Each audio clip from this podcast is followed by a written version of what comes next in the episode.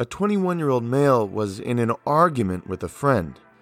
Things were escalating, and unfortunately, he took a handful of medications in front of the friend as a self harm attempt. The friend, concerned about the patient's health, drove him to the emergency department, but en route, the patient became unconscious, stopped breathing, and developed cyanosis. Emergency department workers removed the patient from the car and noted them to be pulseless. They immediately started CPR. Once the patient was on telemetry, they noticed a wide, complex ventricular arrhythmia. They immediately defibrillated with 200 joules, which terminated the rhythm and provided return of spontaneous circulation. What toxin could cause such rapid decline in mental status and ventricular arrhythmias? If you want answers, keep listening. This is the Poison Lab.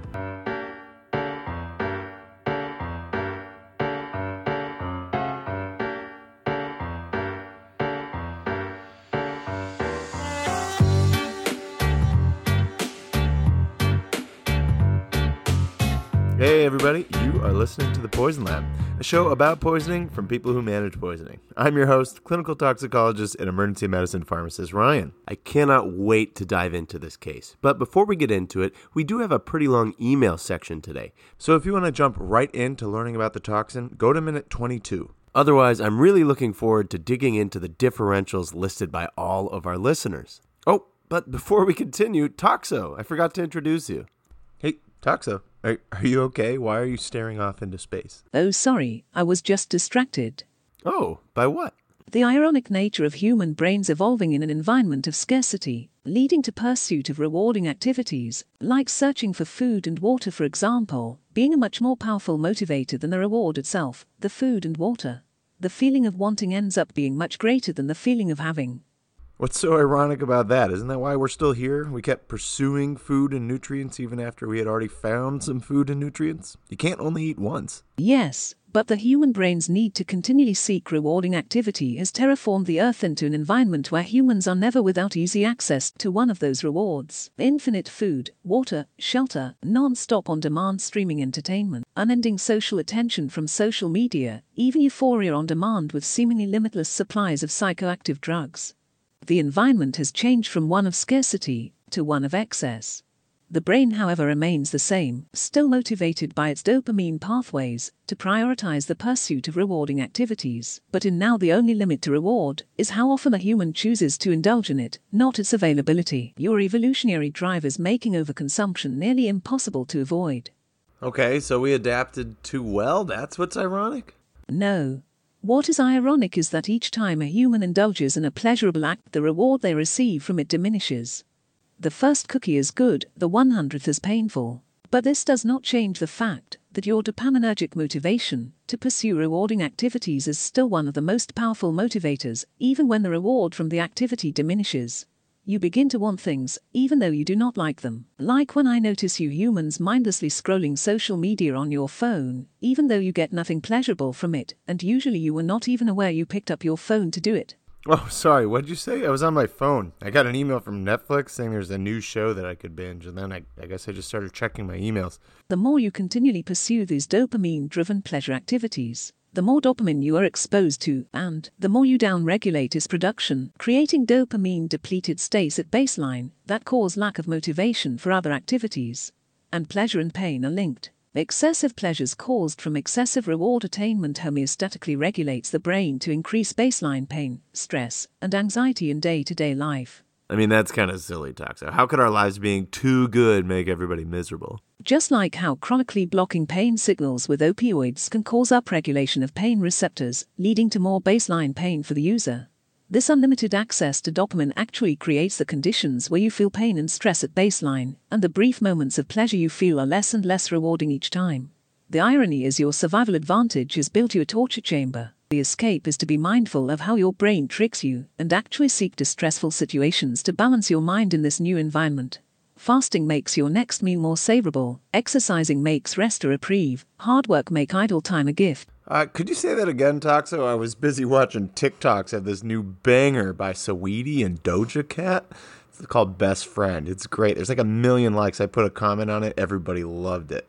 Hey, do you want to try this chocolate bar? I've got 57 of them. Never mind my tortured friend, let's get on with the show. Sounds great. Let's get to the case. We have a patient who rapidly decompensated. We're talking unconscious within half hour of ingestion. And then ventricular arrhythmias? I have a few ideas. Well, I mean, I guess I actually already know what it is, but let's see what the listeners think this poison was. Toxo, roll the emails. Activating email reading protocols.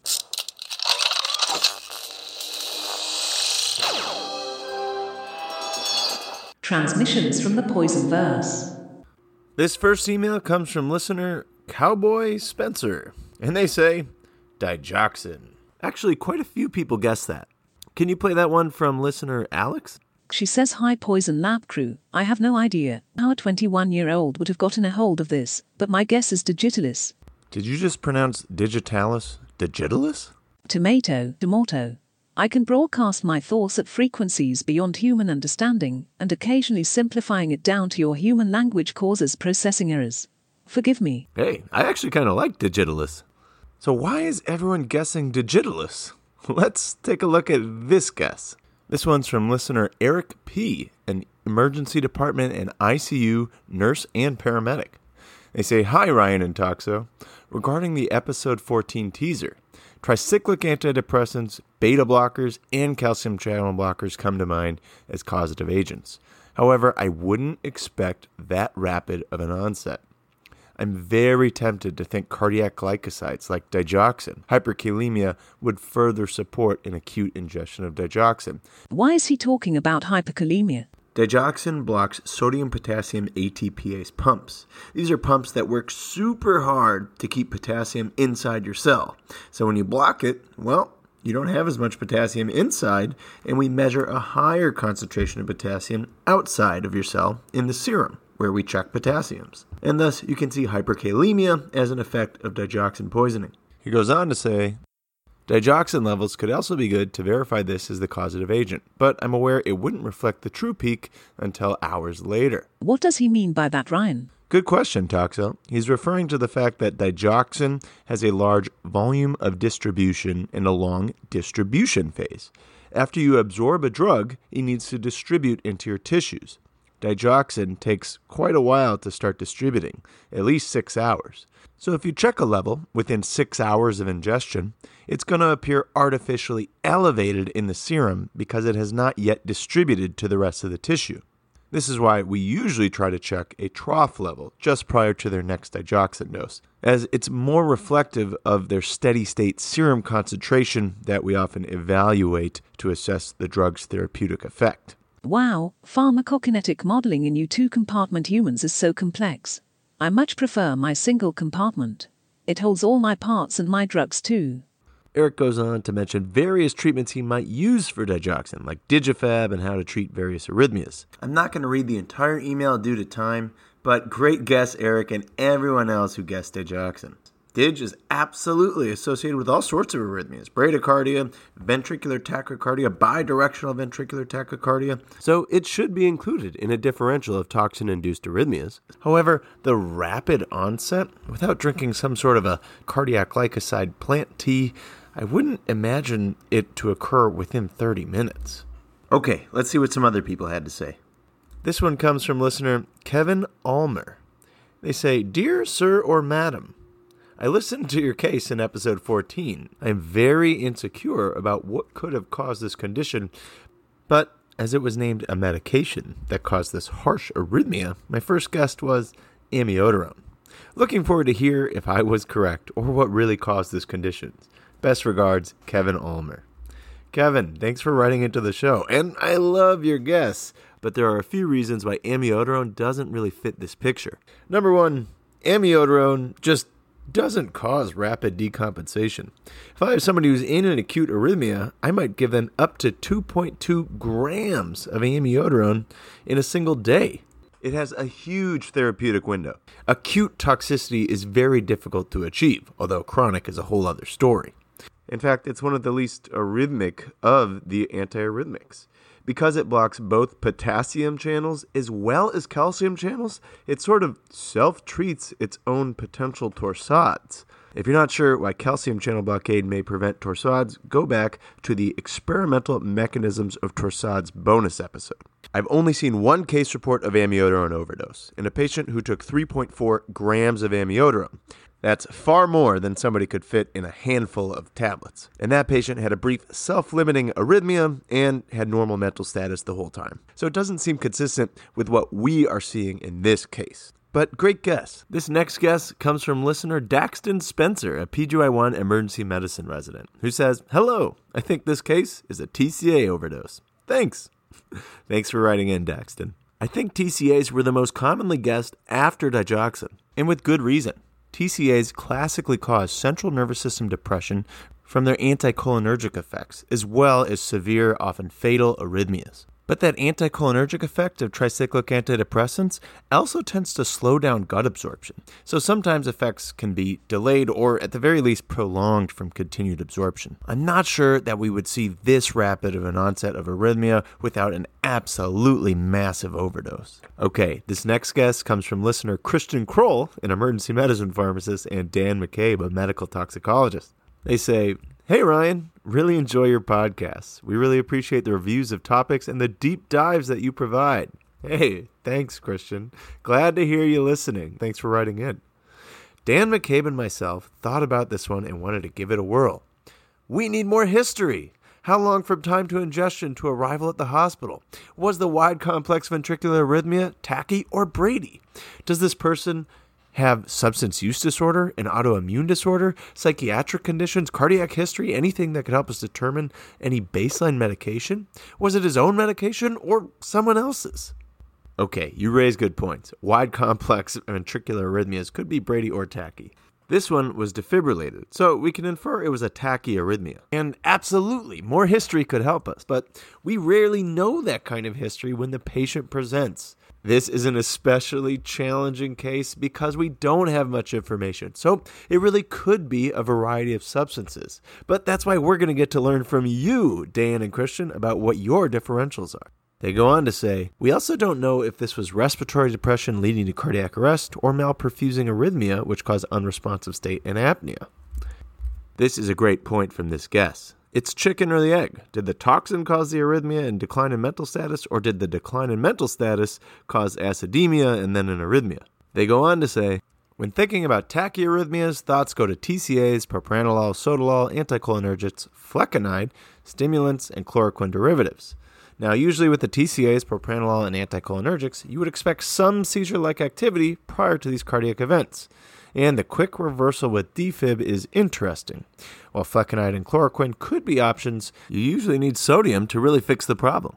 Additionally, sotalol could cause a torsade de pointes, wide complex arrhythmia, but usually you would need to overdrive pace them, either with electricity or drugs to increase the heart rate like isoproterenol or epi. Now comes the piece about the rapid sedation to arrhythmia. Loperamide could be possible, but the quick time frame makes it unlikely. Also, you already did an episode on loperamide, which makes it even more unlikely. Could be another opioid too. The cardiac activity makes us think of methadone, but could be any opioid, since that would produce a severe respiratory acidemia that could potentially lead to a wide complex tachycardia. Tough case. Interested to hear more about it? Christian and Dan. Thank you so much for writing in, Christian and Dan. That was an excellent review of potential pro arrhythmic ingestions, as well as the various mechanisms that could lead to arrhythmia. Maybe they went unconscious, had hypoxia, and then acidemia, and that could have caused the arrhythmia. And that guess was so similar to our next guesser, Patrick Rose, a pharmacist from Syracuse, New York. He says, Hi, Ryan and Toxo. Love the show. Okay, I have to paraphrase the guest a little bit here for time, but he goes on to explain that tricyclic antidepressants, stimulants, and bupropion are less likely because the patient didn't have a sympathomimetic or anticholinergic toxidrome before becoming unresponsive and no seizures were reported.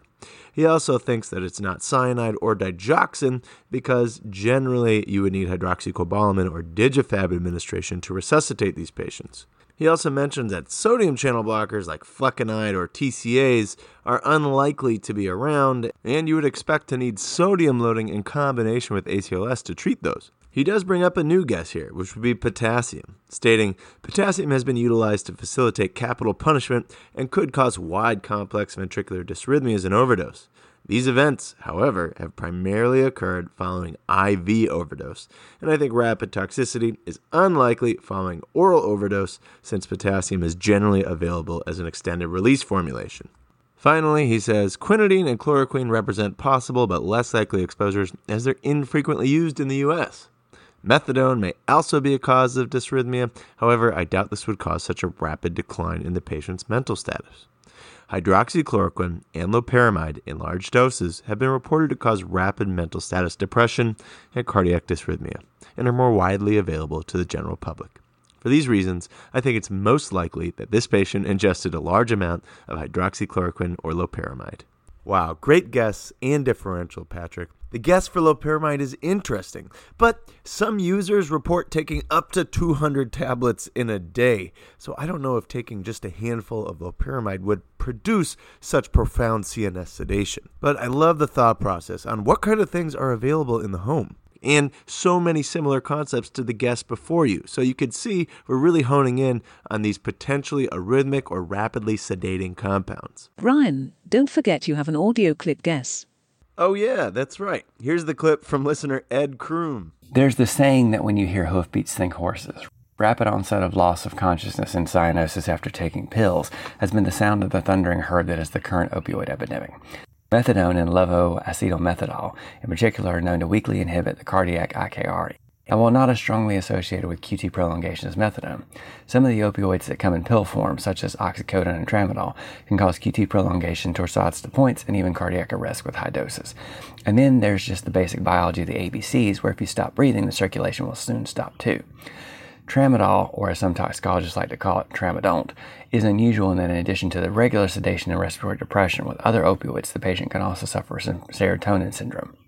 There are, of course, other medications that are even more likely to cause arrhythmias and cardiac arrest that can also cause lethargy and respiratory depression, like bupropion, but they tend not to have such a rapid onset and they tend to have other noteworthy symptoms like vomiting and seizures. So, my guess is that this person took a handful of either illicit, illicit, or formerly illicit opioids. What a great guess. Rapid sedation with an arrhythmia. Opioids, especially ones that have proarrhythmic effects, just like other guessers have mentioned. Bringing up the dose dependent QTC prolongation with oxycodone, I think that's something not many people are aware of. So, great point to make. Okay, these have all been fantastic. We have time for one more guess, and I think this one is a good one. This guess comes from listener Adam Blumenberg. He states, Hey, I enjoy your show. Here's my guess and reasoning. Well, hey, thanks, Adam.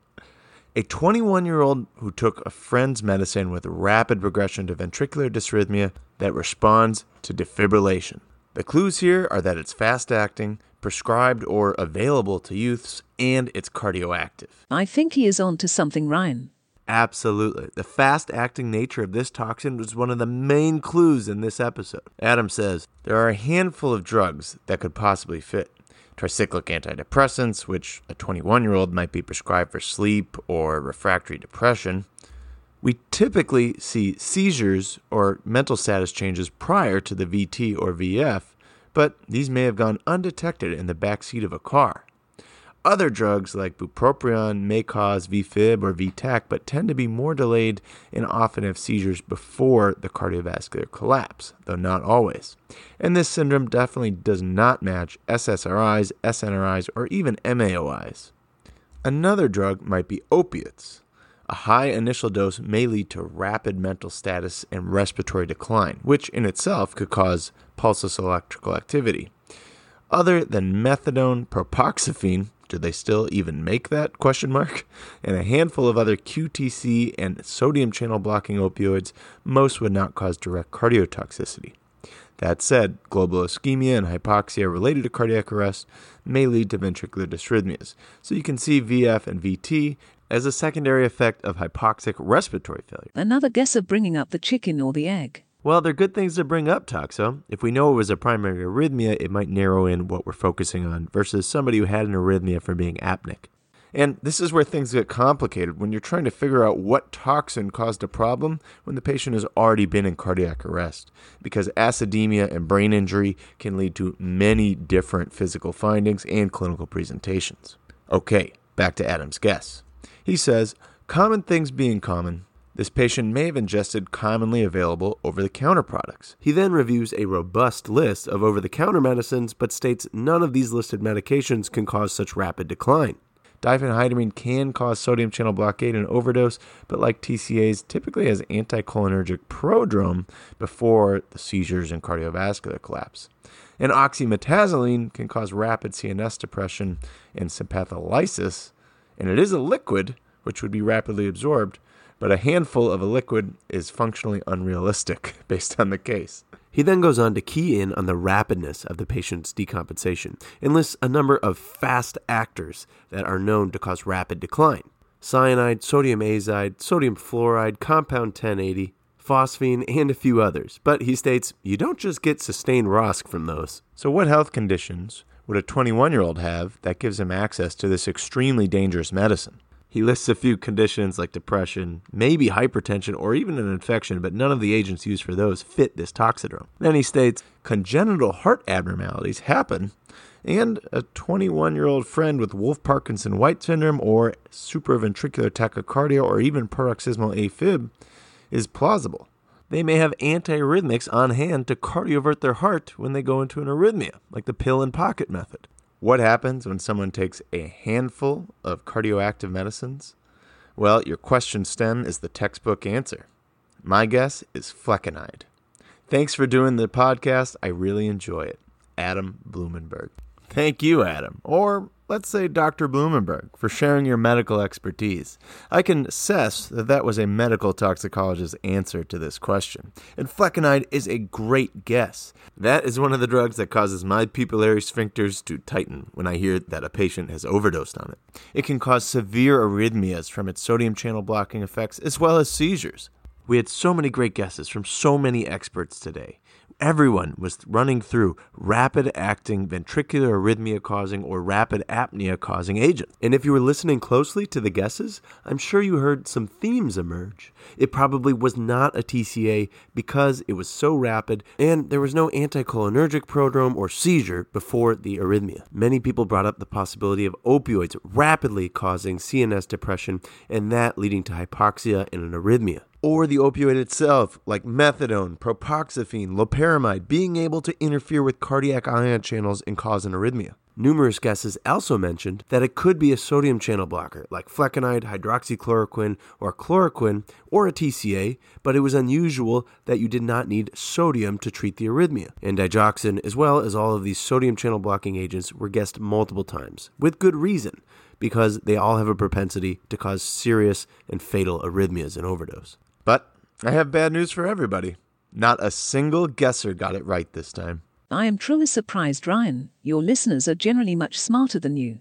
Well, it has nothing to do with their intelligence, Toxo. This was a little bit of a weird presentation for this specific toxin, but patients don't always present exactly like the toxidrome says. As many listeners keyed in on, this patient probably would have had a seizure normally, and probably would have gotten some sodium bicarbonate normally, but this one actually didn't need any of that. We'll talk more about it when we get to the actual case. But at the end of the day, this one didn't make it into anyone's differentials, so all the more reason for this episode. Everyone seemed to want to know the patient's past medical history to figure out what prescriptions he could have, but it doesn't actually matter, as anyone could have access to this medication, if you've ever experienced a cough before. All right, without further ado, Toxo, drop that beat for me.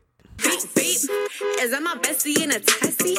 If that Bessie is Bessie Onatate and that Tessie is Tessiolon Pearls, then find yourself a new bestie. Because we're talking about the prescription cough medicine benzonatate, known by its brand name of Tessalon Pearls. Ryan, whatever pun you just tried to make there, please, for all of us, never do that again. I can make absolutely no promises when it comes to Doja Cat, Toxo. But before we jump into the history of this wildly ineffective and effectively fatal drug, we have to choose our listener winner. With a great differential and keying in on the rapidness of the clinical effects, I am going to have to go with Adam Blumenberg. Cue the streamers, Toxo. Beep, beep.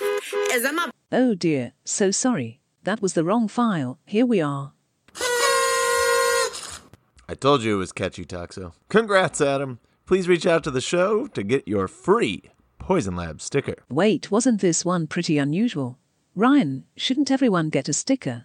Hmm, I guess you have a good point. All right, everybody did have great guesses, and there was learning points in all of them. So if you sent in a guess, reach out to the show, and you will get a free Poison Lab sticker, just because of how good everyone's guesses are, and not because I just received 500 stickers. And if I didn't get to read your guess, keep sending them in. There's always a learning point to be found in any of the guesses. All right, toxic colleagues, let's benzona taste this toxic rainbow. Toxo, roll the history segment. Beep, beep. Is that my bestie in a testy? Apologies, I must be malfunctioning. Perhaps I am coming down with something. Well, if you're coming down with Doja fever, I hope you never get better, Toxo. Now, normally in this segment, we talk about where these poisons come from and their historical relevance, but I'm just going to rename this segment Why I Hate Tessalon Pearls.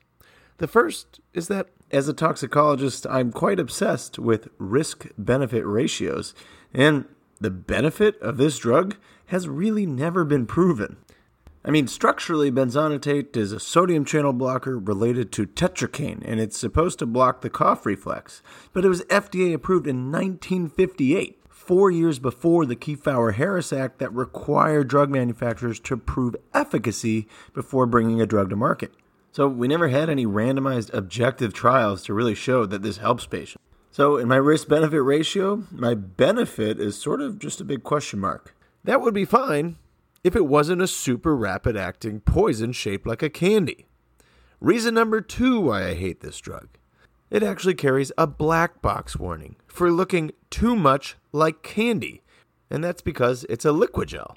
A little round bead that when you chew on it, it pops and you get a nice burst of liquid, which is great if you're eating a mint and not a super rapid acting sodium channel blocker. Reason number three I despise this drug is that the liquid capsule not only makes it shiny and attractive to children, but the liquid is rapidly absorbed. So it adds insult to injury. Not only do children want to eat it, but it's way more faster acting than most drugs that the children would eat. In a post-market safety review of benzonatate, there was 12 pediatric overdoses, and some of them developed symptoms of seizures, coma, and arrhythmia in as little as 15 minutes from ingestion. In another review by two clinical toxicologists, Faisal Manaj and James Leonard, they looked at all of the severe benzonatate exposures reported to U.S. poison centers, as well as any published cases of severe exposures. Over 50% of patients had symptoms develop in under five minutes, and way more in under 30 minutes. That is far faster than most drugs. See, in a normal scenario, after you ingest a tablet, it doesn't just phase through your body and you have a full tablet sitting in your blood.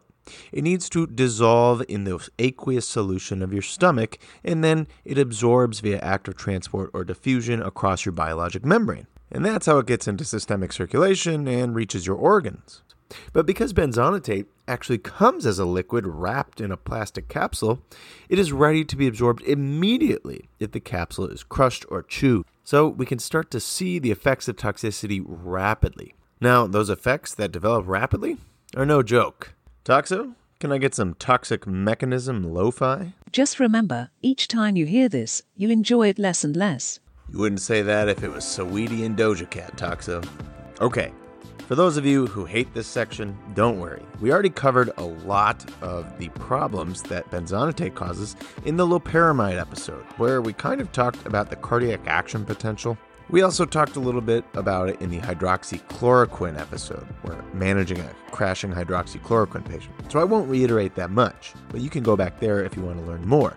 The primary effects of benzonatate is as a sodium channel blocker. Sodium channels are incredibly important in the body and used in pretty much every vital organ. In previous episodes, we've talked about sodium potassium ATPase pumps. They're pretty much the reason you exist to make ATP to power these pumps. They pump sodium outside of your cells and potassium into the cell, keeping ions nice and separated as opposed to what they would do in a glass of water, which is intermixed with each other. It's what makes you not just a big pile of chemicals. So having all that sodium on the outside is incredibly important. And the way your cells communicate with each other and initiate very important intracellular processes is by letting all of that sodium back into the cell. It's called depolarization. And it does that with sodium channels. Your neurons use sodium channels, and when we block them, you can have seizures. Your heart uses sodium channels, and when we block those, we wind up with arrhythmias. And we could see all sorts of other problems from seizures and arrhythmias, like cardiac arrests, coma, brain edema, anoxic encephalopathy, going apneic because the respiratory center of your brain has been destroyed from prolonged hypoxia. And these gnarly clinical effects are happening very quickly. In the review of severe exposures to benzonatate reported to U.S. poison centers, seizures and arrhythmias could occur in under 30 minutes. In regards to treatment, there's only so much we can do. We can support airway breathing and circulation, and there's no real antidote.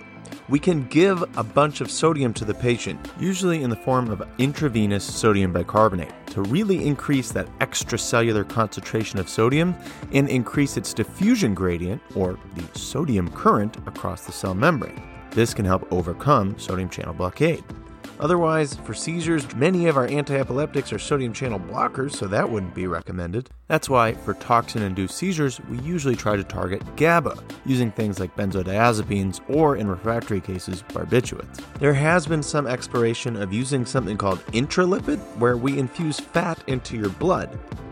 See, benzonatate is very lipid soluble, so if you put some extra fat in the blood, it might sequester into the fat as opposed to interacting with your tissues. But, like all cases where intralipid has been used, the evidence is generally limited to case reports, and we can't prove that it really works. In the review I talked about earlier of severe benzonatate exposures reported to U.S. poison centers, six patients got intralipid and only one of them lived. So we just have to hope we get to you fast enough that we can actually manage your course and reverse the toxicities that have occurred. Wow, Ryan, so we don't know if this drug even works for the reason it is prescribed, but we do know it can rapidly lead to seizures and cardiac arrest even with accidental ingestion in children. And children are actually more attracted to this drug than other drugs because it looks like candy. Wow, I really hope it's not widely available. Well, then I have some bad news for you. Really? How is it so accessible? Unfortunately, it's from our friendly neighborhood healthcare providers who are prescribing benzonatate for cough. Prescriptions for benzonatate have increased in recent years, and so have exposures for benzonatate reported to U.S. poison centers. I completely get it. You have a patient who has a lot of pain from coughing, or their cough is waking them up at night, and you want to help them with that. Most of the available prescription cough medicines have opioids in them, and opioids obviously can cause a lot of problems when they're misused, so providers have been trying to reduce the availability of opioids, leading some to seek out a non opioid cough medication, of which you pretty much only have benzonatate. Now, of course, I'm looking at this through the tox lens, focusing on the risk side of the risk benefit ratio. And the purpose of this episode is not to advocate for everyone to stop prescribing benzonatate.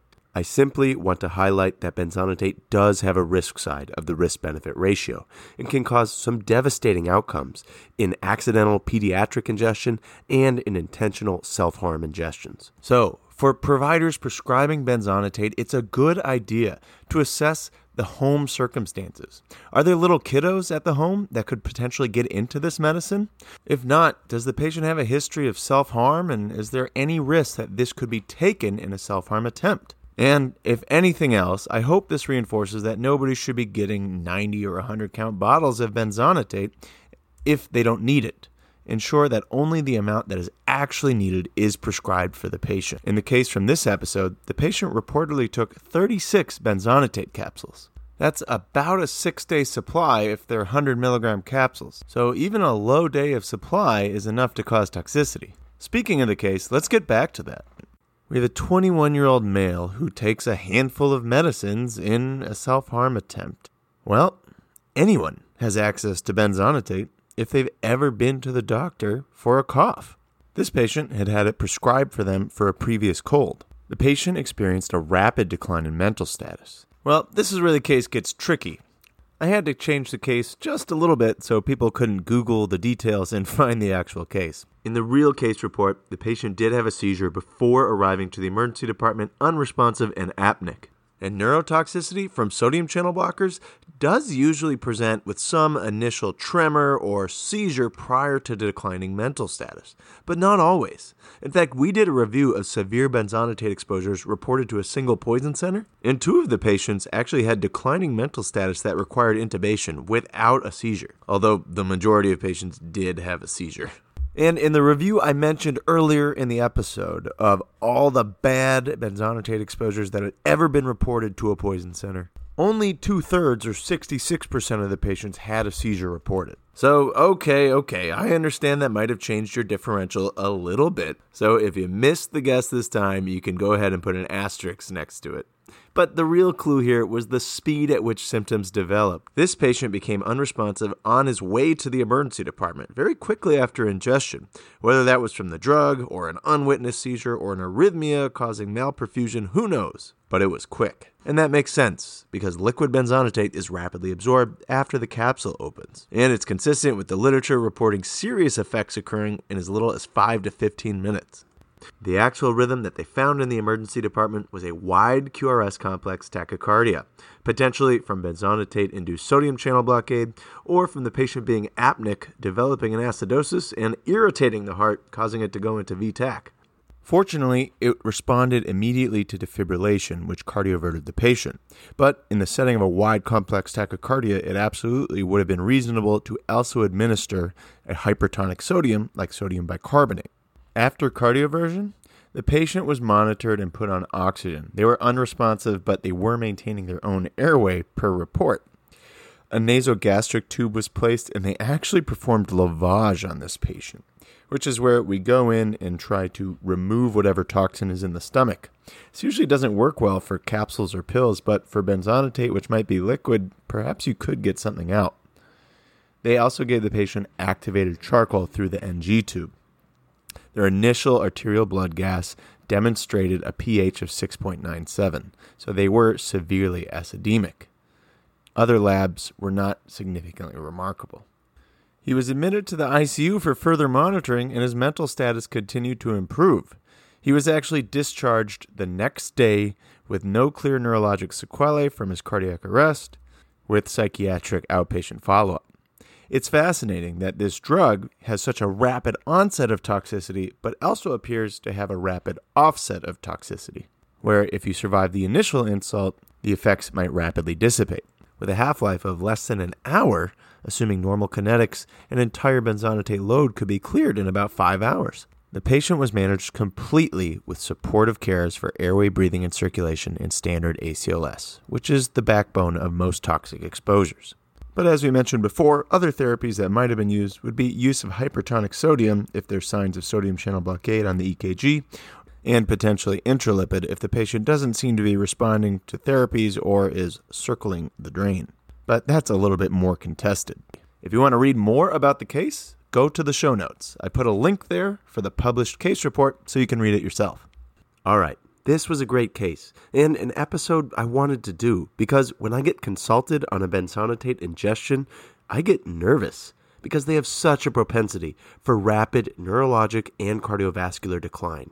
Yet, despite how devastating they can be, many healthcare workers are not aware of the risk of this drug because it's inappropriately perceived as benign due to the fact that it's not very effective for the reason we prescribe it. So I hope after this episode, people are more aware of the potential dangers of benzonatate for little hands in the home or people with a propensity for self harm. Okay, let's do a rapid fire review of everything we learned. Tessalon pearls, or benzonatate, were FDA approved in 1958 before it was required to show effectiveness for drugs. In theory, they work for cough. We don't have much evidence for that, but we do have evidence that this capsule, which contains a rapidly absorbed liquid sodium channel blocker, can cause neurologically devastating effects as well as arrhythmia in under 30 minutes and as fast as less than 5 minutes. Treatment is primarily supportive care with maintenance of airway breathing and circulation, use of hypertonic sodium if there's evidence of sodium channel blockade on EKG, and use of benzodiazepines or other GABAergic agents for seizures that might be precipitated by the drug. Providers prescribing benzonatate should be aware of its potential lethality and assess whether there are kids in the home that could get into it or if the patient has a history of self harm. Limit the prescription to the minimum amount that would be needed in order to appropriately treat the patient's cough. Wow, Ryan, I can't believe I never knew this about this drug. Well, now we're all better prepared to manage the next benzonatate overdose, Toxo. That'll do it for today. If you enjoyed what you heard, or maybe you learned something new, give us a review. This just helps us reach other people who are interested in learning about toxicology, and it will take you under five seconds. You're on your phone right now. You probably don't even have to take it out of your pocket. If you want to keep track of the show, follow us on social media on Twitter at Lab Poison, myself at EM Poison PharmD. We have an Instagram tox underscore talk and a Facebook page, The Poison Lab. Of course, you can always go to thepoisonlab.com for all the free games, medical resources, and podcasts about emergency medicine and toxicology topics. And of course, keep your ears peeled. We'll be sending out teasers for our next episodes. If you think you know what caused the poisoning or you just have some ideas you want to send out, send your guess in to toxtalk1 that's t-o-x-t-a-l-k-1 at gmail.com so you can take part in the next episode. Your differentials help us teach other people and it's a wonderful way to take part in the community. So thanks for writing in and keep doing it. That'll wrap it up. Thanks for listening today. I hope you can join us next time. Hey toxo can you play us out? And maybe not the doja cat this time The information on this show is for educational purposes only and should not be interpreted as medical advice or treatment recommendations. Contact your doctor for health questions or call your local poison center at 1 800 222 1222. The opinions expressed on this show do not represent those of our employers. This show is fully written and shoddily produced by Ryan Feldman. Don't forget to give it a share with your nerdy friends. See you next time. Ta for now.